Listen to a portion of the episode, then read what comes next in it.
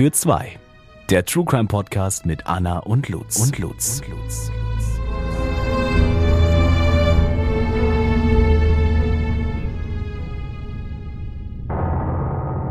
Hallo und herzlich willkommen zu einer neuen Folge Fall für zwei. Ich bin Anna und ich bin Lutz. Und falls ihr heute ein paar mehr Hintergrundgeräusche hört, dann hat das auch einen Grund, weil wir dachten, es ist so schön im Garten, es ist so warm. Äh, deswegen haben wir uns heute mal in den Garten gesetzt und wir dachten, vielleicht stören euch ja die Vögel im Hintergrund nicht. Genau, wenn es zu krass ist, sagt uns gern Bescheid, dann äh, war es das erste und letzte Mal. Sonst buchten wir uns immer komplett ein, aber wir dachten jetzt im Sommer, ich meine, ist ja auch unser erster Podcast-Sommer, sage ich mal, ne? Wir genau, haben ja im stimmt. Oktober oder was angefangen. Ja. Ja, deshalb würden wir uns freuen, wenn wir öfter draußen aufnehmen können. Ähm, lasst uns aber gerne wissen, wenn es zu viel ist, weil wir kennen das selber, oder ich kenne das selber, ähm, dass ich mich manchmal so ein bisschen abgelenkt fühle von Hintergrundgeräuschen. Aber wie gesagt, ne? Genau. Wir probieren es einfach mal aus. Anna, wir sind in der zweiten Folge der Kategorie Mord im Urlaub. Genau, weil wir ja nicht im Urlaub sind. Ist Es der Mord vielleicht. Aber Lutz immer noch, es ist nicht nur Mord. Lutz kommt mir immer mit ähm, Mord hier, Mord da. Und dann machen wir gar keinen Mord. Und das passt halt einfach überhaupt nicht. Es ist auf jeden Fall Verbrechen im Urlaub. Nee, Tod im Urlaub. ist Tod im Urlaub. ähm, wohin entführst du uns denn heute? Äh, es geht ins Death Valley. Ja, schon viel davon gehört. Ja, aber zunächst würde ich sagen, ich komme erstmal zum Gerichtsupdate. Sehr, sehr gerne. Gerichtsupdate. Und zwar hat das Amtsgericht Leipzig am 4.6.2021 entschieden, ja, es gab eine Bewährungsstrafe für einen Jurabücherdieb. Und das finde ich sehr interessant, weil ich kenne das sehr, sehr gut und ich glaube, alle meine äh, Mitstudierende auch. Ähm, ja, Jurabücher werden super gern gehortet, super gern versteckt. Ähm, ne, also du kannst dir wahrscheinlich vorstellen, es gibt dann so drei beliebte Kommentare, sage ich mal, und äh, die werden dann abends irgendwo hingestellt, wo man sie nicht findet, damit man sie morgens wieder hat und nicht, sich nicht stressen muss morgens, um ans Buch zu kommen. Was sind Kommentare? Das ist, glaube ich, ein Begriff, den Nicht-Jurastudierende nicht verstehen. Das sind eigentlich nur äh, ja, Kommentierungen äh, übers, über die Gesetzestexte, sage ich mal. Also damit schreibt man am besten seine Hausarbeiten und, und, Okay. und. Da gibt's verschiedene Meinungen und so weiter. Ähm, es geht aber auch um die Auflagen, weil es geht ja ganz oft darum, die neueste Auflage zu haben. Gesetze verändern sich, Rechtsprechungen ändern sich. Deshalb äh, kannst du dann teilweise mit einer alten Auflage gar nichts anfangen. Und die neuesten sind heiß begehrt und werden deshalb versteckt, damit äh, man an die neuesten Auflagen kommt. Das ist ja Wahnsinn. Ja, ich fand es auch immer ganz, ganz schrecklich. Ich habe mich da, äh, boah, ich hätte kotzen können. Sowas mag ich grundsätzlich gar nicht. Ähm, also ich glaube, niemand von euch mag das. Und hier in Leipzig äh, ist jemand noch weitergegangen. Der hat die Bücher nicht nur versteckt, sondern auch geklaut als äh, ja Jurastudent. In der Bibliothek oder was? Aus der Bibliothek. Ja. Und zwar hat sich vorliegender Fall im Jahr neun- 2019 abgespielt. In Leipzig hatte ein Rechtsreferendar Fachliteratur aus der juristischen Bibliothek, also jeglicher Art, äh, aus der Universität Leipzig gestohlen. Und genau, der war Rechtsreferendar und er hat auch bestätigt, dass er circa 20 Bücher gestohlen hat, weil er die bei eBay verkaufen wollte. Und er sagt, sein Plan war, mit dem Geld die Schulden seines Vaters zu begleichen. Und tatsächlich ist er auch nur ein Buch bei eBay losgeworden. Und ähm, genau, also ich finde, das klingt schon so ein bisschen, hat man schon wieder fast Mitleid irgendwie gerade. Weißt du, was ich meine? Weiß man, für wie viel der das Buch bei eBay verkaufen konnte? Nee, leider nicht. Aber es sind ja schon, ne, du kannst dir ja vorstellen, diese dicken Bücher äh, kosten schon einiges. Also es ist jetzt nicht 20 Euro Buch, vermute ich jetzt einfach mal, Mhm. sondern so Kommentierungen und so, das sind dann schon so 100, 200, wenn nicht mehr Euro, lass mich lügen. Ähm, ja, aber das Gericht hat diesen Umstand oder ne, mit den Schulden so ein bisschen als mildernd gesehen. Ähm, außerdem wurde der Sachverhalt auch in den sozialen Medien verbreitet und darunter hat der Leipziger sehr gelitten, weil der war auch in der Juraszene, sage ich mal, Oh nein. relativ bekannt und und so weiter und so fort. Also es hat ihn schon genug bestraft, so gesagt. Das hat das Gericht strafmildernd berücksichtigt. Na Gott sei Dank. Und genau, der äh, Ex-Referendar, der bereut die Tat auch sehr und er hat auch ein umfassendes Geständnis abgelegt, sich bei allen Geschädigten persönlich entschuldigt. Und deswegen wurde er wegen Diebstahls und Betrugs zu elf Monaten Haft auf Bewährung verurteilt. Und er musste 2000 Euro an den Förderverein der Bibliothek zahlen. Und meinst du, der darf noch als Jurist arbeiten?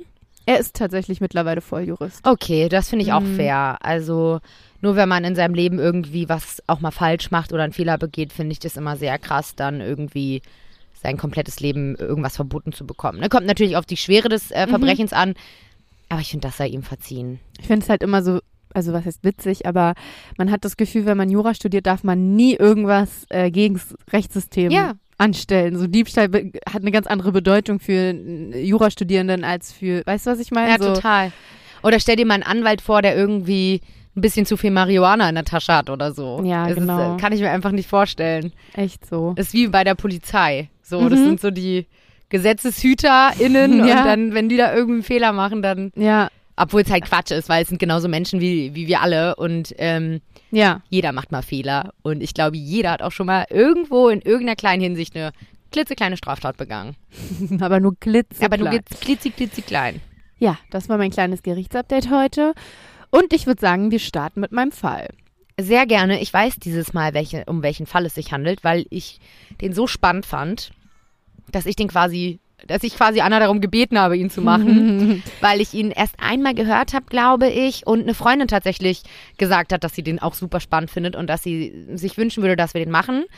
Ähm, deswegen freue ich mich unglaublich auf die Folge heute und habe auch schon wieder fast alles vergessen. Das ist ja bei mir immer so. Ja, das ist bei mir genau das. Also ich kann auch Fälle so zehnmal hören, weil ich dann immer, ah, der war's, die war's. ich dachte auch bei der Recherche so, äh, ja, ach komm, das kennst du ja und äh, nee, nix da. Okay, dann starten wir mal rein. Also, das Death Valley. Ich würde erstmal gerne ein bisschen darüber verlieren, weil ich mir auch, also man kennt ja das Death Valley, aber es ist ja immer irgendwie so, so ein, irgendwie so nichts. Weißt du, was ich meine? Also, was ist es jetzt genau? Äh, Wie ist es? Na, jeder hat schon mal davon gehört und jeder äh, ne, weiß irgendwie ungefähr, wo das ist und so. Aber wenn du mich jetzt auch fragst, wieso das Death Valley aussieht, dann stelle ich mir halt so eine, gefühlt so eine graue, grau-schwarze Landschaft vor und denke mir so, was machen die Leute da? Da gibt's doch nichts. So. Ja, Ist irgendwie wie so ein Mythos. ja. Richtig. Also auf Deutsch Tal des Todes. Ähm, das Death Valley wurde 1994 Teil eines der größten Nationalparks der USA. Ähm, dieser erstreckt sich nämlich über eine Fläche von mehr als 13.000 Quadratkilometer, muss man sich vorstellen. Unfassbar groß. Und dieser wird auch jährlich von mehr als einer Million BesucherInnen aufgesucht. Also der ganze, das da- ganze Death Valley ist etwas kleiner als Schleswig-Holstein, so als Vergleich. Eieiei. Ähm, ja, der Nationalpark liegt in der Mojave-Wüste, südöstlich der Sierra Nevada, zum größten Teil auf dem Gebiet Kaliforniens und zu einem kleineren Teil in Nevada. Und die Region ist ein Hitzepol, wie man sich vorstellen kann. Mhm. Obwohl das Death Valley nur wenige hundert Kilometer vom Pazifischen Ozean entfernt liegt, ist es einer der trockensten Gegenden der Welt. Und dies liegt nämlich daran, dass sich die feuchten Winde auf ihrem Wind vom Pazifik an fünf Bergrücken abregnen, bevor sie dann über das Gebiet des Parks ziehen können. Also es ist halt wie so ein Kessel so ein bisschen. Und ähm, deshalb ist das Death Valley auch einer der heißesten Gegenden und der trockensten Gegenden in ganz Amerika. Ah, das ist super spannend zu wissen, warum es da auch so heiß ist, weil das war für mich auch immer so unbegreiflich, dass es da halt so unglaublich heiß ja, ist. ganz komisch, ne? Und irgendwie gefühlt drumrum halt nicht. mhm. Also so, aber es ist spannend, ja. Ja, also es ist wirklich extrem da. Das ist die Norm. Mit sommerlichen Höchsttemperaturen um die 50 Grad Ach du Celsius Scheiße. und sehr geringen jährlichen Niederschlagsmengen. Da kriege ich schon, also schon wenn ich die Temperaturen höre, ich, ich ah, nee. Also das ist gar nichts für mich. Da, da empfinde ich auch überhaupt keine Freude, wenn ich daran denke, da irgendwie eine Wanderung zu machen oder so. Da kannst du nicht wandern. da kannst nur liegen und Ja, verbrennen. Was krass ist, grundsätzlich sind da sogar gute, sage ich mal, ähm, Bodenkonditionen zum Wandern. Ich weiß nicht, ob man das so sagt, weil nämlich auch die Höhenunterschiede sehr extrem sind im Death Valley. Es gibt nämlich das Badwater-Becken, das ist der tiefste Punkt, der liegt 86 Meter unter dem Meeresspiegel. Und es gibt aber auch das Telescope Peak, eine Gipfelhöhe von 3368 Metern Höhe. Boah, das ist schon enorm. Also das hoch. halt auch diese Höhenunterschiede Mhm. einfach, ne? Daran merkt man, okay, auch gebirgsmäßig so ein bisschen. Oder was heißt Gebirge, aber ne, du weißt, was ich meine, Höhenmeter einfach auch. kann man drüber streiten, ob das eine gute Bodenkondition zum Wandern ist. Naja, für, für Gipfelklimmer, äh, Erklimmer, ja. Ich würde eher so Flachland bevorzugen, aber Wie, es geht nicht bergab. ich wollte doch rollen.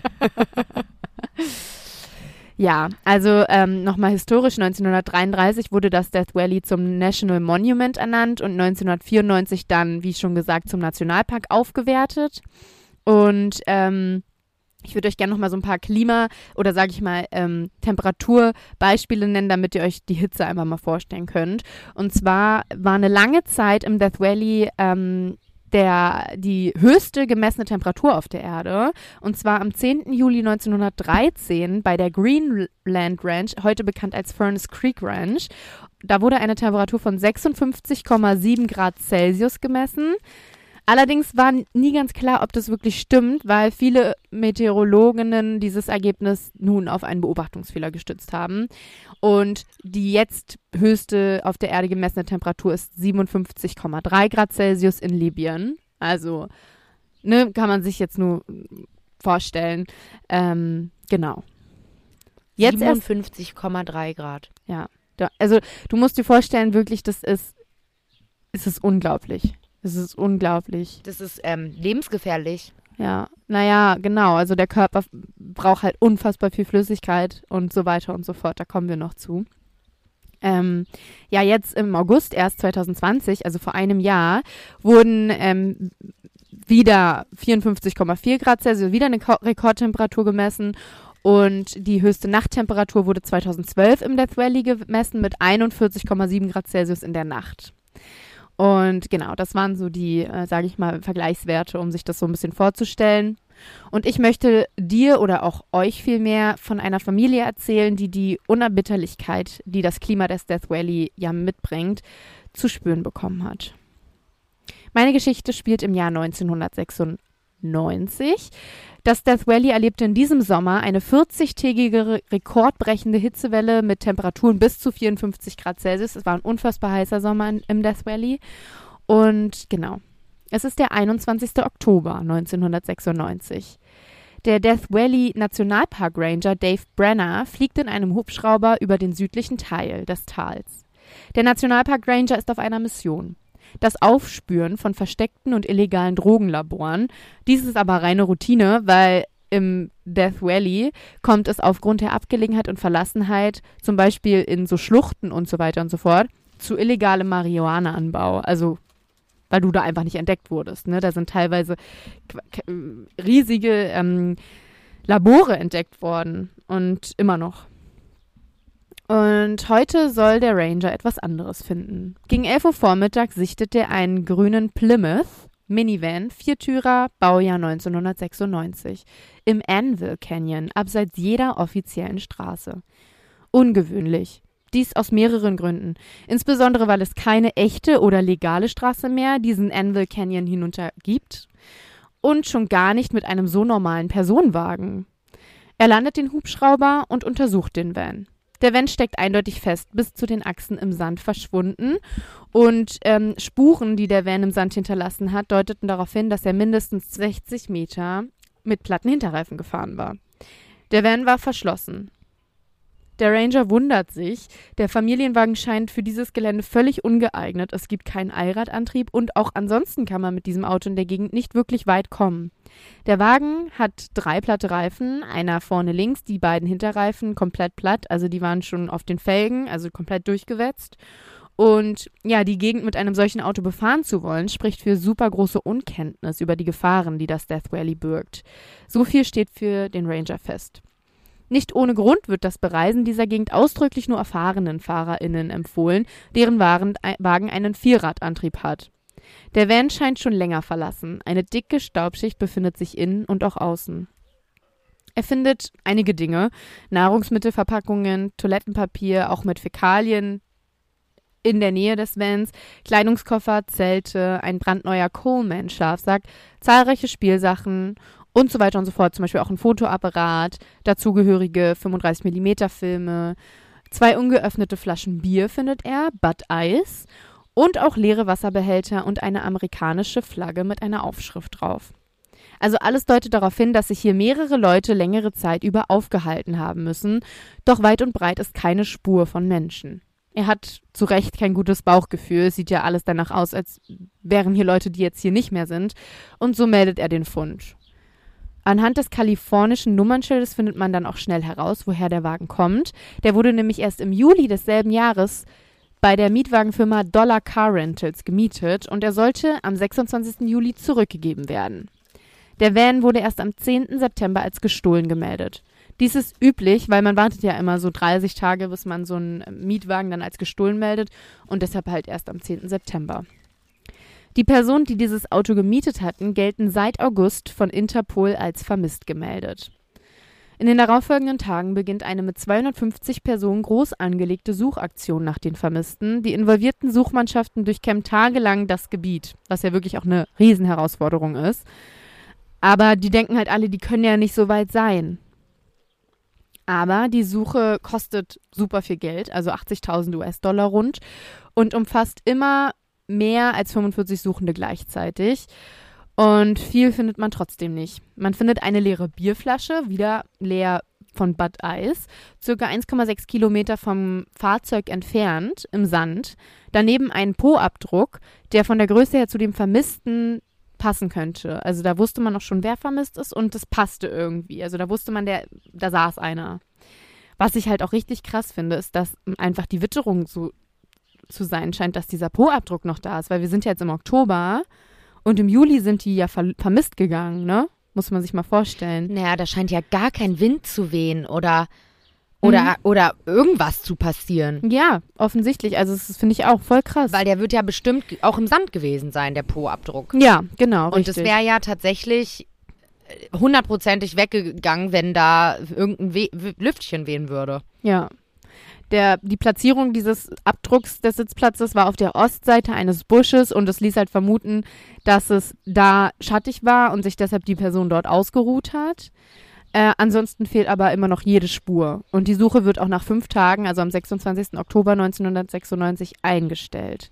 Naja, das ist ja auch keine normale Suche, ähm, wie jetzt irgendwie, wenn es hier in Deutschland oder so wäre, dass dann irgendwie äh, Suchmannschaften durch den Wald streifen, sondern nee. im Death Valley dann einfach bei den Temperaturen, worüber wir ja schon gesprochen haben, das muss ja wirklich enorm anstrengend gewesen sein ja. und ja auch gefährlich. Absolut. Also das kann ich mir schon vorstellen, dass da irgendwie dann auch die Suche abgebrochen wird. Mhm. Vor allem, ich frage mich wirklich, 1,6 Kilometer, das ist schon echt viel. Das ist schon echt weit fürs Death Valley so entfernt. Ja. Wo dieser Po-Abdruck ist. Ja. ja, wie weit sollen die denn noch suchen? Ja, die sind schon so weit gegangen, aber halt offensichtlich nicht zur richtigen Stelle, ne? So. Mhm. Nach fünf Tagen wird abgebrochen und man weiß nicht wirklich viel. Aber eines steht fest, die Vermissten haben das Death Valley nicht mit eigenem Mietwagen verlassen. Doch um wen handelt es sich? Dies ist längst allen klar. Neben den Vermisstenmeldungen und der Identifikation über die Mietwagenfirma wird auch ein Gästebucheintrag einer verlassenen Bergbausiedlung gefunden, also Warm Spring Mining Camp. Das war da in der Nähe, also da kommen oft Besucher hin und da gibt es so ein Gästebucheintrag, äh, Gästebuch, wo Leute eintragen können. Und das wird dann auch das letzte Lebenszeichen der Vermissten sein. Der ist datiert auf den 23. Juli 1996. Ein Jahr, genau ein Jahr vor unserem Geburtstag. ja, fand ich auch irgendwie witzig. Also ein Jahr ähm, vor unserem Gebur Geburtstag hört sich ganz falsch an. Vor unserem wirklichen Geburtstag. genau. Wollte ich kurz einwerfen, falls uns jemand gratulieren möchte. Ganz genau. Ja, vier Namen sind da reingeschrieben. Cornelia, Eckbert, Georg und Max. Wir überqueren den Pass. Hört sich nach deutschen Namen an, stimmt das? Ja. Ich meine, ich könnte auch sagen Cornelia, Eckbert, George. da haben wir diesmal kein Problem mit den Namen. Nee, genau. Ich habe es extra jetzt deutsch ausgesprochen, genau. weil es, genau, es handelt sich um vier Deutsche aus Dresden. Mhm. Eine kleine Patchwork-Familie. Der 34-jährige Architekt Eckbert Rimkus, seine 27-jährige Freundin Cornelia, auch Conny genannt Meyer, Eckberts elfjähriger Sohn Georg und Cornelias vierjähriger Sohn Max. Die Familie wollte in diesem Jahr einen dreiwöchigen Urlaub in den USA machen. Doch erstmal von vorn. Die Familie erreicht über den Frankfurter Flughafen die USA am 8. Juli 1996 am Seattle-Tacoma International Airport und nimmt den Anschlussflug weiter zum Los Angeles International Airport. Hier mietet die Familie dann auch den grünen Minivan mhm. und der Plan ist, drei Wochen Urlaub zu machen, rumreisen und so viel wie möglich zu sehen mhm. bekommen. Ihr Rückflug soll am 27. Juli 1996 von Los Angeles zurück nach Dresden gehen. Der Urlaub kann starten. Sie verbringen zunächst einige Zeit in der Gegend von San Clemente in Südkalifornien und dies kann man auch anhand von Bildern dieser gefundenen Kamera auch festmachen. Also damals ne, wurden ja auch nicht Fotos geschickt, es wurde nicht überall immer ähm, ja datiert oder diktiert, wo man ist. Aber genau auf diesen Fotos ist zu sehen, dass sie sich zunächst an der kalifornischen Küste aufgehalten haben, bevor sie dann ins Treasure Island Hotel and Casino in Las Vegas gingen. Hm. Und da gab es dann auch wieder ein Lebenszeichen von Eckbart, denn er schickte am 21.07. ein Fax nach Deutschland, in dem er seine Ex-Frau und parallel die Mutter auch seines Sohns Georg, der ja auch dabei war im Urlaub, um 1500 US-Dollar bittet. Diese schickt sie aber nicht. Oh, das ist hart. Mhm. Ja, also offensichtlich scheinen die halt auch so ein bisschen Geldprobleme dann gehabt zu haben vor Ort. Aber was man mich sich dann auch, ne? Also, wenn man drei Wochen Amerika-Rundreise macht, dann plant man doch genug Geld ein. Ja, da dachte ich mir dann auch, weil das ist ja auch schon am Ende der, ne, die sind am 8. Juli da gelandet, am 21. kommt dieses Fax raus. Mhm. Aber am 12. Juli bereits, also kurz nach Erreichen der USA, ruft Eckbert sogar seine Bank in Dresden an und bittet um Überweisung von 1500 Dollar an eine Bank of America, eine Filiale in San Clemente. Also, ne, klar, das ist dann sein Geld gewesen, das hat er sich nicht borgen müssen, aber da hat er sich offensichtlich auch nicht um die finanziellen Dinge geregelt vor. Ja, äh, vor allem gekümmert. wirklich kurz nach Ankunft. Ja, also da vier Tage. muss man ja schon noch ein bisschen Geld haben, wenn es dann am Ende nicht mehr ganz reicht und die Urlaubskasse zu knapp eingeplant Eben, wurde. das dachte ich mir dann weil halt. man irgendwie unterschätzt hat, wie teuer die Burger in Amerika sind. Aber ja. pff, ja, schwierig. Finde ich aber Ja. auch hart, dass die Ex-Frau das nicht überweist. Ja. ja, also die Familie hat sich in ihrem Reisebudget wohl ein bisschen übernommen, doch das scheint erstmal nicht weiter schlimm, denn sie haben ja ihren Van und sie haben auch ein Zelt im Kofferraum. Also sie können auch einfach ein bisschen kürzer treten und die Rückreise ist ja sowieso in äh, fünf Tagen oder sechs Tagen geplant. Genau. Und so fährt die Familie dann am 22. Juli in den Death Valley Nationalpark. Ihr Ausflugsziel ist vermutlich der Yosemite Nationalpark. Mhm. Da waren wir schon mal. Genau. Ähm, und den kann man halt erreichen, wenn man das Death Valley so gesagt so ein bisschen durchquert. Und dabei Mhm. wollten sie sich wahrscheinlich einfach noch das Death Valley da nebenbei so ein bisschen anschauen. Mhm. Und sie verbringen auch tatsächlich die erste Nacht im Auto in der Nähe des Tele Telescope Peak, weil Übernachtungen halt für die Familie jetzt gerade nicht mehr in Frage kommt in Hotels. Und genau. Jetzt nochmal, Lutz, was schätzt du denn, wie heiß es im Juli 1996 war, als die Familie sich dort aufhielt? Naja, also ich weiß ja jetzt, dass ähm, die Höchsttemperatur ähm, im Jahr 1996, glaube ich, bei 54 Grad lag. Mhm. Ähm, Juli ist eh generell ganz oft der heißeste Monat. Juli Richtig. ist ja wirklich Hochsommer. Ähm, aber ich denke jetzt, weiß ich nicht, ob das jetzt irgendwie die, ich sag mal, der, das Peak war. Ich schätze so um die 40 Grad, 40, 45 Grad. Tagsüber? Ja. Es waren tatsächlich, also am 22. Juli 1996 wurden bei dem Furnace Creek Besucherzentrum 51 Grad am Tag gemessen. Ach du Heilige. Der Tiefstwert nachts war bei 33 Grad Da, Celsius. da denkt man so, nachts kann man sich abkühlen. Ich mach mal die Zelttür auf, Ey. dann kommt ein bisschen Wind rein. 33 Grad. Ich weiß ja, gerade aktuell in Berlin war es jetzt letzte Woche super, super heiß. waren 33 Grad tagsüber höchstens, ne? Oder ja, und ich das? bin einfach geschmolzen den ganzen Tag. Ich konnte mich nur hinlegen und bin geschmolzen. Ja, das ist halt schon echt richtig krass. Okay, krass. 51 Grad ist wirklich schon, wirfst ein Ei in die Höhe und kriegst Spiegelei. Aber noch ein kleiner Side-Fact. Zur gleichen Zeit, als die Familie im Death Valley war, findet dort der jährliche Ultramarathon Badwater 135 statt. Bei diesem Ultramarathon laufen die Athletinnen 135 Meilen, also circa 217 Kilometer, quer durchs Death Valley bis hoch zum Whitney Portal am Mount Whitney.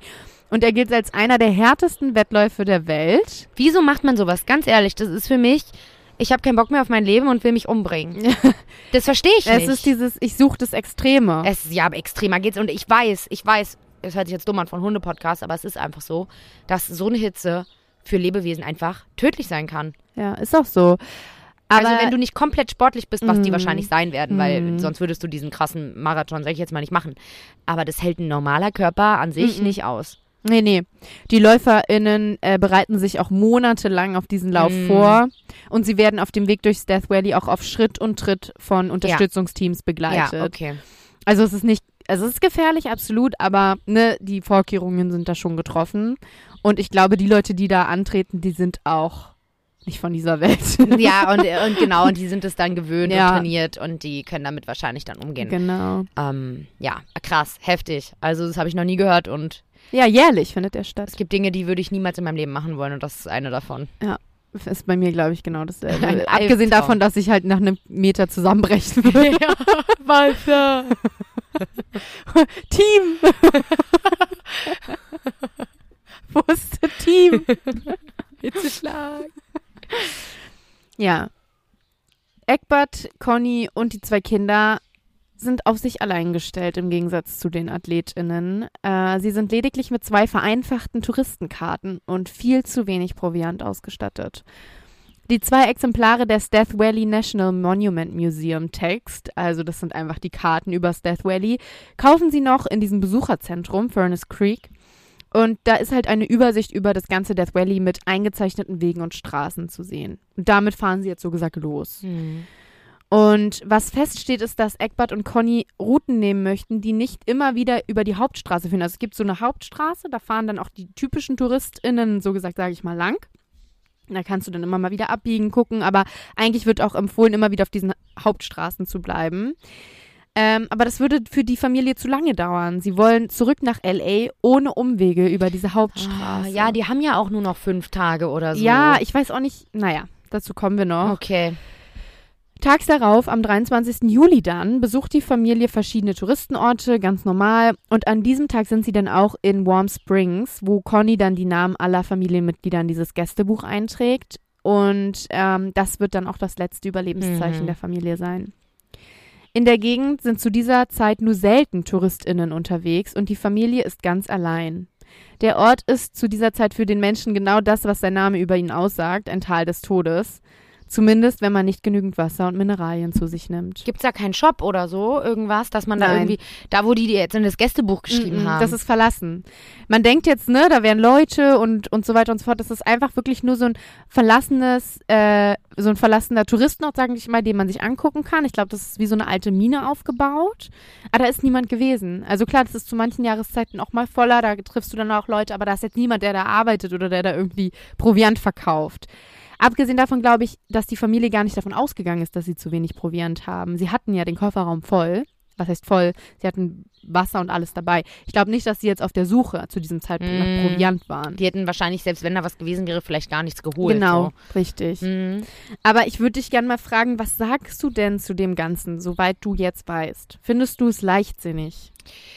Ja, das ist eine total schwierige Frage. Also an sich kann ich mir durchaus vorstellen, dass auch ich in so eine Situation geraten könnte, weil auch ich manchmal so ein bisschen kopflos und planlos durch die Gegend laufe, beziehungsweise man vielleicht einfach Sachen auch mal falsch einschätzt. Das sind Deutsche, die kennen sich äh, in Amerika nicht aus, beziehungsweise wahrscheinlich haben sie gehört, im Death Valley soll es schön sein. Ja, das ist der Name, es ist sehr heiß, ne, so wie irgendwie gefühlt überall in Amerika. Vielleicht dachten die so, ne. Ähm, und ja, es gibt da ja auch Touristenorte und eine Straße. Komm, wir fahren, das, fahren mit dem Auto los und wir wollen nach Los Angeles. Also ich kann mir, was heißt leichtsinnig? Klar, im Nachhinein kann man sagen, es ist leichtsinnig. Also ich glaube, ich hätte spätestens zu dem Zeitpunkt, in dem ich da stehe und merke, dass kein anderer Mensch da ist, dass ich da allein mit meiner Familie bin, würde ich eventuell wirklich denken, oh, vielleicht ist es gerade doch nicht so richtig. Trotzdem würde ich zu aktuellem Zeitpunkt noch nicht, also ich würde jetzt nicht 100% sagen, dass es leichtsinnig war, sondern einfach zu wenig informiert, zu wenig Mhm. vorher geplant. Aber das hat ja mit Leichtsinnigkeit zu tun, wenn du mit zwei Kindern unterwegs bist, Ja, würde ja, ich jetzt total. so sagen. Weißt du, was Total. ich meine? Vor allem, wenn du zwei Kinder hast, dann kannst du Ja. halt nicht mehr so blind durch die Welt laufen Nee. und sagen, ich fahre mal eben durchs De Death Valley. Also Genau. hundertprozentig nicht. Wenn die Wenn zu du zweit alleine, wären. genau. Genau. Oder sind erwachsene Menschen, können machen, was sie wollen. Aber du Mhm. hast recht, es sind zwei kleine Kinder dabei, ein Vierjähriger. Mhm. Ähm, ja, ja, du hast recht. Vielleicht ist es doch leichtsinnig. Ich, ich, ich würde halt einfach wirklich jetzt erstmal sagen, zu wenig Vorbereitung. Ja, auf jeden Fall. So sehe ich es auch. Zu wenig Orientierung, zu wenig äh, Struk Strukturieren. Das ist einfach, sie hätten sich mehr informieren müssen darüber. Absolut, ja. Und ich hätte ein komisches Gefühl, da alleine zu stehen. Also man, man sagt ja immer, Massentourismus ist scheiße und so. Aber wenn ich in einem anderen Land bin, dann bin ich immer ganz froh, wenn da noch andere Leute irgendwie so, wenigstens noch ein, zwei andere Leute sind. So ganz alleine irgendwo. Nee, ich kenn, ich war auf Kuba vor einem Jahr. Oder ist schon ein bisschen länger her. Und da war ich immer so happy, wenn ich irgendwie einen anderen Ja. Touristen gesehen habe. Ja, weil man irgendwie das Gefühl hat, bestätigt zu sein, dass es okay ist, dass man jetzt Ja. gerade hier ist, weil es ist einfach Ja. ein komplett fremdes Land. Und dann halt bei 50 Grad Celsius halt irgendwo in einer, im Nirgendwo, also das, ich krieg, ich habe auch komplette äh, komplexe, äh, äh, wie heißt das, ähm, Ne, du kriegst da äh, Beklemmungen Beklemmungen. Ja. Naja, genau, das ist ja auch nochmal so ein Ding, wenn wir über Leichtsinn reden. Warum, also wenn ich sehe in der Wetter-App, äh, ach, bei Wetter-App, sorry, 1996, aber es wird dir ja jemand gesagt haben, Du dass siehst es es super auf heiß der ist. Temperaturanzeige im Furnace Creek Besucherzentrum. Genau, offensichtlich sieht man es ja da. Wenn ich da diese Temperatur sehe, ich weiß nicht, ob ich noch tiefer reingefahren Nee, wäre. du spürst es ja auch, oder nicht? Ey, Also ich kann mir nicht mal, ich kann mir nicht mal annähernd vorstellen, wie, wie sich 54 Grad anfühlen. Ja, ich meine, wir können nicht in die Köpfe reinschauen, wir können es nicht beurteilen, vielleicht waren es auch ganz andere Umstände, aber von außen betrachtet klingt es für mich gerade, ja, also da kann ich mir nur an den Kopf fassen und sagen, boah, Mist. Wieso tut ihr euch Ja. das an? Ja. Die gebuchten Plätze im Flieger am 27. Juli nach Dresden zurück bleiben leer. Die Familie kehrt von ihrer Reise nicht zurück. Eckberts Ex-Frau, die er ja auch bereits nach Geld gefragt hatte, Heike, beginnt sich Sorgen zu machen, als ihr Sohn Georg und ihr Ex-Mann nicht nach Hause kommen. Sie steht am Flughafen und rechnet fest mit der Rückkehr der vierköpfigen Na Patchwork-Familie. klar. Was für ein Albtraum. Ja, und ich, ich musste mir jetzt auch erstmal wieder gerade klar werden, dass das im Jahr 1996 war, weil ich mir in meinem Kopf bei der Recherche dachte, hä, sie hat ja dann vorher schon vor lange nichts von ihrem Sohn gehört, sage ich mal, oder vielmehr, ne, als Updates. Aber klar, da gab's ja, da gab's schon Mobiltelefone. Das erste war 1983 im Handel. Ähm, aber es war ja ganz anders als heute einfach, ne? Also die ist ganz fest davon ausgegangen, der Sohn kommt wieder an diesem Tag und es ist nichts passiert, es ist alles gut. Das ist auch so eine Situation, ne? Da stehst du da Ja. und weißt einfach nicht, was los Ja. ist. Du kannst niemanden erreichen. Ja. Ich meine, die sind irgendwo im Nirgendwo, weil die Heike weiß auch gar nicht, wo. halt, ne? Genau, wortwörtlich in dem Fall. Also ein Albtraum. Ja, ganz, absolut. ganz gruselig. Ja, und auch es gibt auch keine Hinweise, dass die Familie die USA auf anderem Wege verlassen hat oder irgendwas.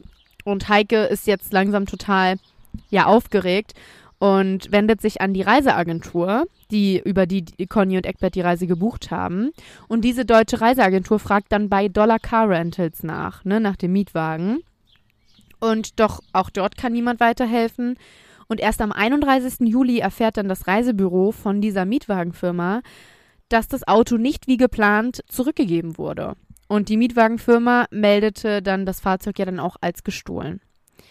Heike befürchtet allerdings oder hofft vielmehr zunächst, dass sich ihr Ex-Mann mit ihrem Sohn ins Ausland absetzen wollte und deshalb nicht zurückgekommen ist. Das wäre für ihn auch gar nicht so überraschend. Sie beschreibt ihn nämlich als einen Abenteurer und Draufgänger und hält ihn auch für clever genug, um einen solchen Plan auszuarbeiten, um mit ihrem Sohn unterzutauchen. Okay, aber das, was die Ex-Frau, die ihn ja auch kennen sollte, über ihn sagt, passt ja genau zu dieser Planung. Das Ja. passt ja genau. Abenteurer, machen wir mal, wird spannend, wird aufregend. Ach, machen wir schon. Ja, Ähm, passt genau. ja. Aber es gibt nicht wirklich Gründe dafür. Also sagt dann auch das Umfeld so. Es war ja nicht so, dass er irgendwie total unglücklich in Deutschland war. Und auch Conny hat eigentlich Grund genug, wiederzukehren. Sie führt nämlich in Dresden ein kleines Geschäft, welches sie nicht einfach so zurücklassen würde. Und die vier Vermissten werden dann bei Interpol als vermisst gemeldet. Und ja, der Fall beschäftigte immer wieder die deutschen Medien. Also ich komme gleich noch zum, was danach passierte. Aber es werden halt Gerüchte verteilt, äh, verstreut. So berichtet zum Beispiel die Sächsische Zeitung von einem Hinweis, nachdem Eckbert und der Sohn in Jamaika vermutet werden. Ähm, in der Bildzeitung Eck, beschreibt Eckberts Mutter 1996 ihren Sohn als waghalsigen Menschen. Er liebe das Extreme, sucht schon immer nach seinen Grenzen.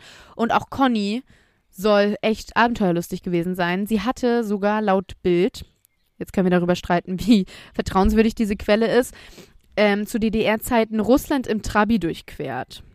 ja, Und- auch heavy. Das ist das andere Extrem, ne? Mhm. Genau, also so wurde immer wieder in den Raum gestellt, die, die, die haben sich abgesetzt, die wollten das Leben in Deutschland nicht mehr, die wollten ausbrechen. Mhm. Und irgendwie hat ja auch jeder so ein bisschen gehofft im Umfeld, ne? Ich glaube auch, das hat was damit zu tun, dass man das in dem Moment vielleicht einfach Genau. denken oder glauben möchte, Mhm. ähm, weil es das einem einfach einfacher macht, die Vorstellung, dass die kleine Familie sich irgendwo abgesetzt hat und irgendwie happy ist gerade und Ja. wie so Surfer irgendwo am Strand liegen und in so einem Zelt oder so. Genau, richtig. Ähm, und wenn alle sagen, dass beide so abenteuerlustig waren, dann ist es gar nicht so weit weg. Mhm. Klar sagt man vielleicht, warum haben die dann einen Rückflug gebucht? Warum lassen die hier einfach alles so stehen und liegen? Mhm. Warum haben sie einen Rück äh, äh, warum äh, hat, lässt Conny ihr Geschäft alleine? Also solche Fragen, aber im Endeffekt kann ich mir sehr gut vorstellen, dass wenn ich in so einer Situation wäre, dann vielleicht auch eher daran glauben wollen würde. Ich glaube, du kommst dann halt auch einfach besser mit der Situation Genau. klar. Solange du noch keine ähm, Klarheit hast, dass du dir dann sowas überlegst, einfach nur um weiter auch zu leben, so ein bisschen vielleicht. Ne? Genau. Ja, also es werden immer wieder Suchen durchgeführt in den nächsten Jahren von privaten Gruppen, von Rettungsteams und so weiter und so fort, aber nichts liefert einen Hinweis. Die vier bleiben vermisst. Im Jahr 2009 allerdings ändert sich dies. Denn Tom Mahut, ein pensionierter ehemaliger Suchtruppenspezialist für das LA County, wird auf den Fall der verschwundenen Familie aufmerksam. Und irgendwie lässt ihn der Fall nicht los. Also er fängt dann an, irgendwie monatelang zu recherchieren, zu schauen und, und Informationen zusammenzusammeln. Also er macht sich einfach unglaublich viel Gedanken über diesen Fall, bis er sich dann zusammen mit Les Walker, also einem ehemaligen Kollegen, auf die Suche macht. Und er kommt auf die Idee, jetzt erstmal danach zu gehen, okay, was wurde abgesucht, was noch nicht.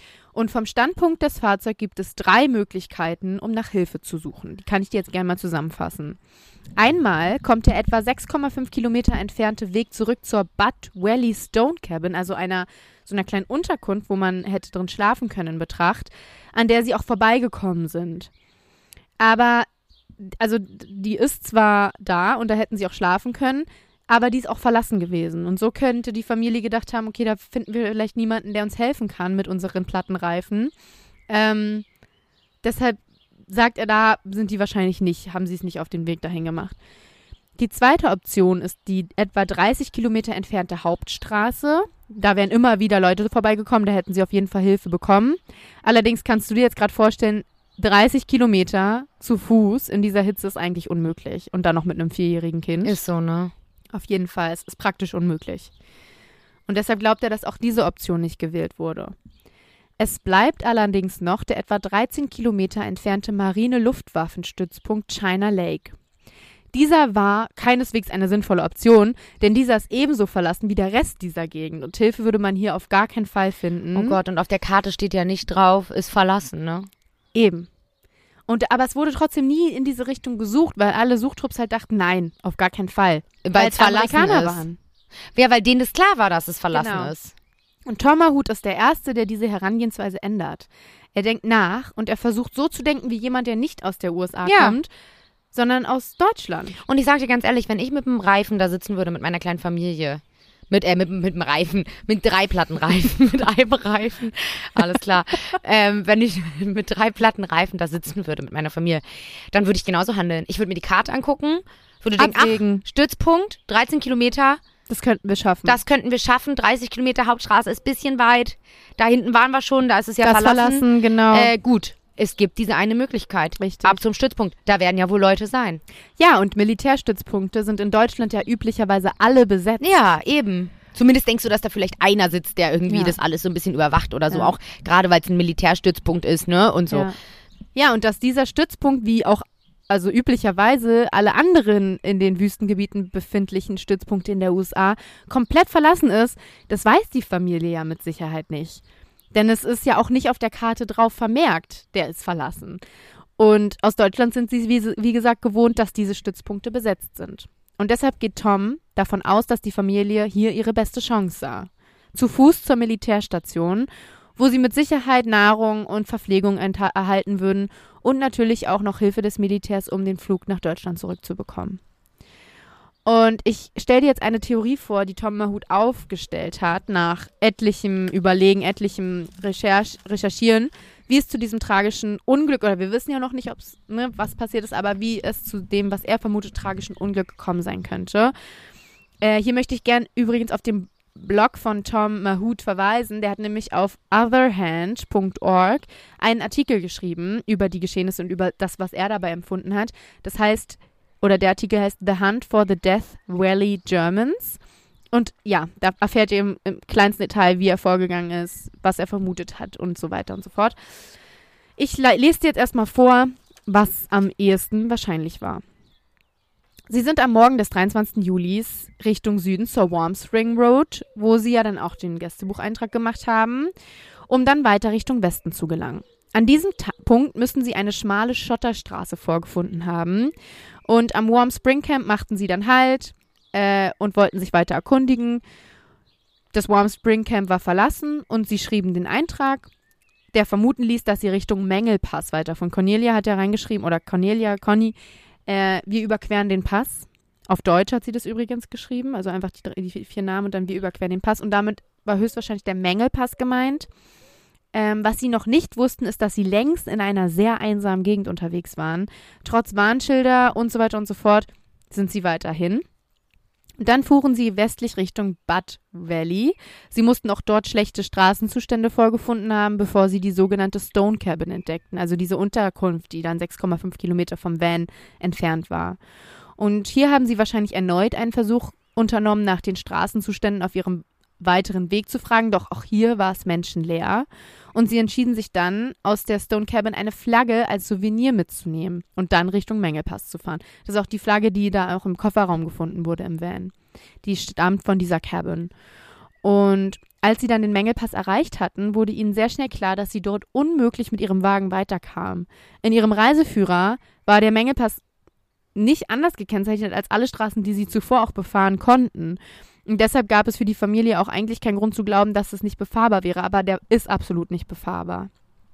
Deshalb stand für sie fest, dass sie umkehren mussten. Und Eckbert hat dann im Reiseführer nach dem schnellsten Weg geschaut und er fand keine kürzere Route zurück ins Tal und so machten sie sich auf den Weg herunter zum Anvil Canyon. Das war absolut keine gute Route und besonders am späten Nachmittag, wenn bald das Abendlicht kommt, also wenn es bald dunkel wird. Und die Deutschen kehrten dann zur Straßenkreuzung an der Stone Cabin zurück und bogen auf die Anvil Canyon Road ab. Wahrscheinlich hatten sie es mittlerweile ziemlich eilig, wird vermutet, und wollten den Yosemite Nationalpark schnell erreichen, um dann den Rückflug noch zu kriegen. Und deshalb fuhren sie auch viel zu schnell für diese schlechten Straßenbedingungen. Es war komplett äh, Wildnis, Sand, Steine, Schotter, also gar nicht befahrbar, wie du dir vorstellen kannst. Und irgendwann war es dann auch gar nicht möglich, für sie weiterzufahren. Weil die Reifen nicht mehr mitgemacht haben, ne? Ja, sie sind ja ewig lang auf diesen Felgen nur noch gefahren. Und das kannst, kannst du dir vorstellen, das macht der Van nicht lange mit. Ähm, ja, also irgendwann liegt das Auto dann auch komplett auf. Ach du Scheiße, das ist ja wirklich der absolute Mhm. Albtraum. Also ich will mir diese ganze Situation, wie es für diese Familie sein muss, Mhm. plötzlich zu checken, Mhm. nachdem man schon den ganzen Tag hin und her gefahren ist, gefühlt, überall verlassene Hütten oder so findet Ja. und dann noch am Mengelpass ist und weiß, man kann nicht weiterfahren. Ich würde heulen. Also ich will, also wenn ich mich da reinversetze, da kriege ich schon hier im Sitzen eine Panikattacke. Ja, es ist wirklich, ich finde es auch furchtbar, ganz, Ganz, ganz, ganz, furchtbar. Mhm. Und äh, ja, es wird, es wird vermutet, dass circa so 14 Uhr ist, als das Auto stecken bleibt. Also absolute Mittagshitze, 40 Grad oder mehr, eher mehr. Und in der Nacht um die 30 Grad. Und sie wollen natürlich jetzt große Anstrengungen vermeiden. Die Ressourcen werden knapp, Wasser, Nahrung gehen zu Neige. Und deshalb sieht jetzt wahrscheinlich Eckbert auf dieser Karte das China Lake Weapon Center, also diese Militärstation. Und ähm, ja, jetzt kann man sich leicht vorstellen, dass er erstmal geschaut hat, ob er vielleicht vor, also er ist wahrscheinlich erstmal vorgegangen, deshalb ist auch dieser Po-Abdruck im Sand, weil er sich, glaube ich, die, oder wird vermutet, die Verhältnisse des Weges erstmal anschauen wollte. Der war ja 1,6 Kilometer schon gelaufen, hat da gesessen und ist wieder zurückgekehrt. Und dann wird vermutet, dass die Familie dann die Nacht in dem Van verbracht hat und am nächsten Morgen auf der Suche nach Hilfe Richtung China Lake aufgebrochen ist. Zu viert. Ja. Genau. Und äh, dabei muss ich dir jetzt gerade kurz sagen, dass diese Wanderung eigentlich nicht zu überstehen ist und der Körper bei dieser Hitze so viel Flüssigkeit verbraucht, dass sie mindestens 20 Liter Wasser dabei hätten haben müssen, um Boah. die Wanderung zu überstehen. Und du kannst dir vorstellen, das hatten sie in keinster Weise mit. Kannst du ja nicht mehr tragen. Nee. No. Also mal ab, abgesehen davon, dass sie mit Sicherheit nicht so viel Wasser dabei hatten, kannst du es ja nicht mal. ja, und dass sie das vierjährige Kind ja auch tragen müssen, ne? Alter Schwede, das muss so grausam sein. Ja. Und ja, die Rettungsteams in den vorigen Jahren haben alle diese Möglichkeit ausgeschlossen, dass sich die Familie Richtung China Lake Naval Weapon Center gemacht hat. Doch Tom folgert, dass es die wahrscheinlichste Route der Deutschen war. Und erstmal sucht jetzt jemand in Richtung des Militärstützpunktes nach der Familie. Tom und sein Suchpartner Les durchforsten stundenlang das Gebiet rund um das China Weapon Center und tatsächlich, Am 12. November 2009, mehr als 13 Jahre nach dem Verschwinden von Egbert, Conny, Georg und Max, stoßen Les und Tom auf halbem, halbem Weg zwischen dem Ort, an dem der Minivan gefunden wurde, und dem Militärstützpunkt in Golawash auf die Skelettüberreste einer Frau. Also der Minivan war da acht Meilen von diesem Standort entfernt. Die Familie ist wirklich weit gelaufen. Und etwas weiter entfernt werden dann auch die Skelettreste eines Mannes gefunden, vermutlich von Eckbart. Und ja, die beiden Ranger erzählen dann vom Fund und am nächsten Tag fliegt auch ein Helikopter hin und die gefundenen Knochen werden ausgewertet, also zumindest die von dem Mann, von Eckbert Rimkus. Und Rimkus, ja. Und eine DNA-Analyse ergibt dann auch, dass es sich um die Knochen von Eckbert handelt. Mhm. Er kann also identifiziert werden. Die weiblichen Knochen wurden nie bezüglich ihrer DNA untersucht, aber die Behörden gehen trotzdem zweifelsfrei davon aus, dass es sich um die Überreste von Conny handelt, weil bei den Knochen unter anderem ihre Geldbörse gefunden wurde. Also da lagen mehrere Sachen, da lagen Reiseführer, leere Bierflaschen, zwei leere Wasserbehälter, der Reisepass, Bankausweis und alles, und wo überall der Name von Conny drauf stand. Und ähm, es wurde auch ein Tagebuch mit deutscher Schrift gefunden und eine Weinflasche die der vermissten Familie zugeordnet wurde. Ja, von den Kindern war keine Spur, die wurden bis heute nicht gefunden oder Überreste. Es gibt Gerüchte, wonach Knochen gefunden wurden, die zu Kindern gehören hätten können, aber eine offizielle Bestätigung gibt es hier nicht und die wären auch gar nicht auswertbar äh, gewesen, habe ich gelesen, weil die so verwest waren, dass die da gar keine DNA mehr dran zu festzumachen war. Und deshalb wurden, wurde nie offiziell entdeckt, was mit Georg und Max passiert ist. Es wurde eine Schuhsohle gefunden, die möglicherweise von einem der Kinder war. Es wurde auch nicht bestätigt. Ähm, ja, es wird vermutet, dass die Kinderkörper tatsächlich von Kojoten verschleppt wurden, weil das ist ja eine Gegend, wo Kojoten unterwegs sind. Und äh, das wäre ein Grund dafür, dass man keine Kinderknochen gefunden hat, weil die einfach kleiner waren und die Kojoten die erwachsenen Körper gar nicht mitnehmen konnten. Ist auch nur eine Spekulation. Kann ich mir aber voll gut vorstellen. Oder ein anderes Tier, ne? Also kann ja. natürlich auch jedes andere Tier gewesen sein. Ja, nach 13 Jahren der Ungewissheit erfahren nun die Angehörigen doch noch, welches Schicksal die Familie ereilt hat. Und ähm, Egbert und Conny unterschätzten einfach diese unerbitterliche Wildnis des to Tal des Todes und bereiteten sich nicht angemessen auf die Durchfahrt vor. Dazu kamen natürlich noch unglückliche Fehlentscheidungen wie die falschen Wege, die falschen Abbiegungen und ähm, die, das Missverständnis, dass das China Lake Weapon Center besetzt war. Aber man sieht ja jetzt auch, dass selbst wenn es besetzt gewesen wäre, wären sie gestorben auf halbem Weg. Ganz genau. Also selbst dann hätte es ja nichts gebracht. Ja, richtig.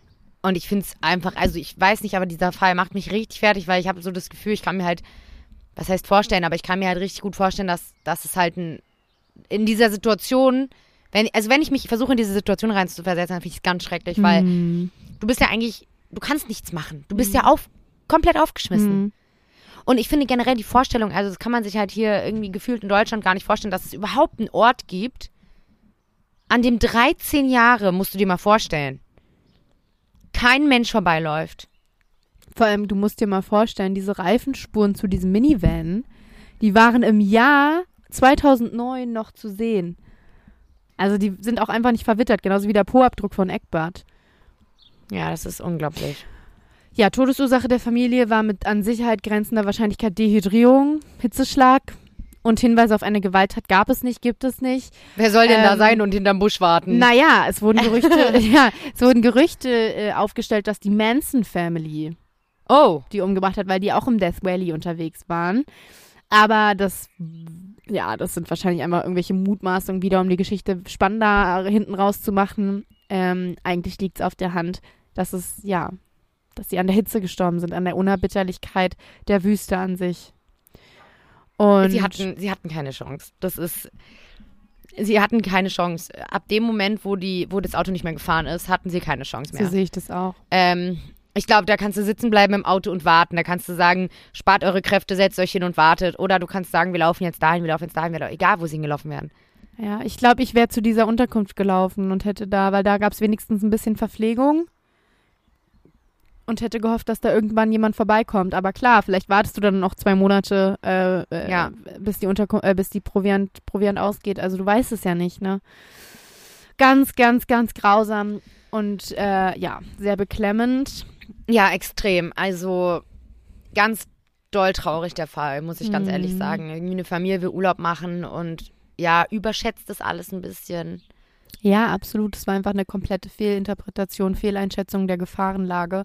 Ich glaube aber, dann wusstest du handelt darüber. Deshalb will ich jetzt einfach mal weiterleiten. Wusstest du? Genau, denn Anna, wusstest du, dass das Death Valley nicht umsonst Tal des Todes genannt wird? Ja. Ist auch manchmal so dumm, oder? äh, die vier Deutschen waren tatsächlich, tatsächlich nicht die einzigen Touristen, die dieses schreckliche Schicksal im Death Valley erlitten. In den letzten 20 Jahren alleine kam es im Tal des Todes mindestens zu einem Dutzend hitzebedingten Todesfällen und vielen weiteren Zwischenfällen, die beinahe zum Tod geführt hätten. Also zum Beispiel war da ein Paar, ähm, da ist der Mann auch gestorben. Und zwar ähm, waren es auch Touristen, die beiden. Und der, der Tourist ist nach einer Autopanne im National Park um das Tal des Todes in Kalifornien halt auch ums Leben gekommen. Seine Frau wurde zwar gerettet, also sie ist 27 und er 32. Und die beiden wurden auf einem abschüssigen Felsvorsprung gefunden. Und er war bereits tot zu dem Zeitpunkt. Das Paar war aus Arizona und ist äh, tatsächlich als vermisst gemeldet worden, nachdem es quasi von einem Campingausflug nicht zurückgekommen ist.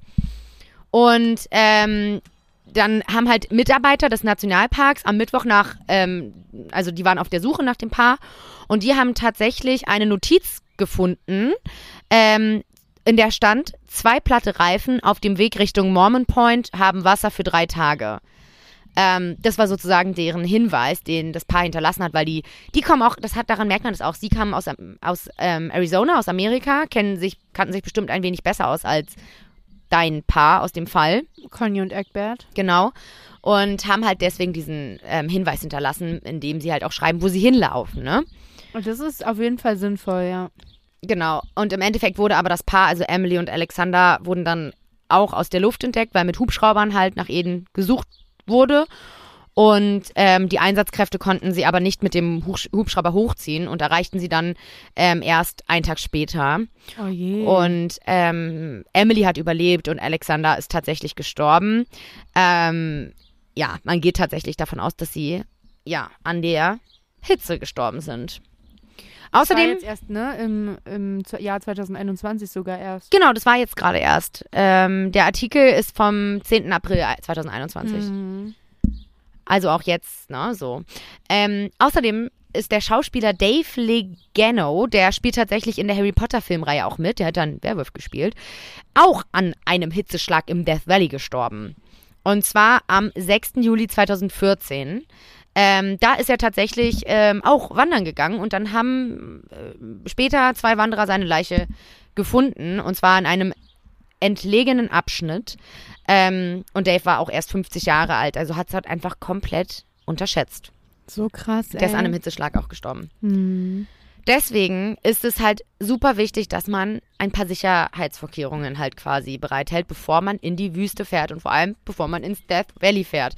Also Leute, wenn ihr irgendwie vorhabt, irgendeinen Urlaub ins Death Valley zu machen, kommen hier jetzt meine Tipps und Tricks, wie ihr euch auf jeden Fall besser vorbereiten könnt, weil es einfach ja super wichtig ist, ähm, weil die Hitze einfach unterschätzt wird. Es ist, wir, wir können es nicht oft genug sagen. Selbst kurze und leichte Wanderungen können tödlich enden, wenn die Temperaturen auf mehr als 37 Grad, also die menschliche Körpertemperatur, ansteigen. Das ist so ein bisschen die Richtlinie, ne? Also 37 Grad und höher ist dann, könnte tödlich werden. Also, immer daran denken, auf jeden Fall genügend Wasser mitzunehmen. Anna, du hast es gesagt, sie hätten 20 Liter Wasser gebraucht. Ähm, also Wasser ist das A und O. Alles, was man ausschwitzt, muss auch wieder rein. Bei den Temperaturen schwitzt man natürlich unglaublich viel. Muss sogar mehr rein, ne? Natürlich, genau, du musst, musst, musst mehr rein. Dann sollte man vermeiden, sich zur heißesten Tageszeit körperlich anzustrengen. Also wenn man da irgendwelche kurzen Wanderungen macht oder auch generell Wanderungen macht, dann bloß nicht um die Mittagshitze, weil das ist auch unterschätzt, dass man wirklich diese Mittagshitze, diesen heißesten Punkt einfach unterschätzt, ja. Ähm, dann, ganz wichtig, haben wir auch in deinem Fall gemerkt, das Fahrzeug sollte davor technisch nochmal geprüft werden. Es muss in einwandfreiem Zustand sein und vor allem vollgetankt. Also, weil, ne, stell mir vor, der, der Tank geht leer, dann hast du genau die gleiche Situation wie Conny und Eckbert. Ja, ich glaube, im Death Valley gibt es auch nur Tankstellen in irgendwie drei Plätzen, drei Orten auf 13.000 Quadratkilometer, musst du dir heute vorstellen. Äh, Furnace Creek am Panamint Springs Resort und am Stovepipe Wells Village. Also, ne, dass man sich das nochmal klar macht, eine Tankstelle da ist wie so eine Düne, äh, wie so eine ähm, Oase. Jetzt hast du aber lange gebraucht. Ähm, ja, genau. Also es gibt da Tankstellen, aber ne, wie Anna schon gesagt hat, drei. Und ich meine, wenn wir davon ausgehen, dass das Death Valley ein bisschen kleiner als Schles Schleswig-Holstein ist, dann ja. Außerdem sollte man vor der Abfahrt tatsächlich die Reifen unbedingt prüfen und auch den Kühlmittelstand, ne, um die Klimaanlage irgendwie auch noch ähm, zu haben. Und in der heutigen Zeit, das wäre jetzt für Conny und Egbert wahrscheinlich nicht so wichtig gewesen, aber in der heutigen Zeit ist es halt wichtig zu wissen, dass die Mobilfunknetze tatsächlich lückenhaft sind. Also man sollte sich nicht darauf verlassen, dass man von jeder Stelle aus einen Standort oder einen Hilferuf absetzen kann, weil es tatsächlich wirklich über weite Stellen und Strecken keinen Empfang gibt. Ja klar, ich meine, man hat ja hier in Berlin schon teilweise manchmal keinen Fa- Empfang. Ja, natürlich, genau. Und wie soll es denn dann da sein? Also da hast du ja auch keinen Mast oder so. Ähm, weil das denken dann nämlich auch immer ganz viele, so, dass man da einfach dann ja einen Standort schicken kann und äh, Hilfe so. Das war jetzt bei Conny und Eckbert natürlich nicht der Fall gewesen, aber im heutigen Zeitalter sollte man da schon darauf hinweisen, dass man nicht davon ausgehen sollte, immer Empfang zu haben. Also ich glaube, nach deinem, nach deinem Fall heute äh, wird es Death Valley ganz unten auf meiner Reiseliste stehen. Ey, tatsächlich geht's mir auch so. Also äh, ich habe keinen Bedarf danach, wirklich nicht. Hm. Null. Ja, ich würde lieber gerade nach Alaska. Ja, na gut, so ein Kältetod Ah, auch böse. Ja. Ähm, aber was so mal ein einen- Kälte so machen Fall können? über, über, über Kälte. Ja, ist auch spannend. Jetzt ist mir ganz warm, wo, als du, wo du das hier alles erzählt hast. Bin ganz froh über 25 Grad heute. Ja, Anna, ich glaube, das war's, ne? Ja, das war's dann mit meinem Fall. Ich hoffe, ihr verkraftet es gut, weil es ein harter Brocken ist, für mich zumindest. Für mich ist es auch ein extrem harter Brocken, muss ich ganz ehrlich sagen. Und genau, macht's euch jetzt, äh, macht's euch jetzt gemütlich, macht euch einen schönen Tag und wir freuen uns ganz doll aufs nächste Überthema in zwei Wochen. Ähm, wir freuen uns, dass ihr dabei seid. Schreibt uns gern auf Fall für zwei Podcast, Instagram und genau auf Infos und so weiter findet ihr wie immer in den Show Notes und auch auf unserem Instagram-Kanal. Genau. Wir hören uns in zwei Wochen, ihr Lieben. Macht's gut. Tschüss. Tschüss.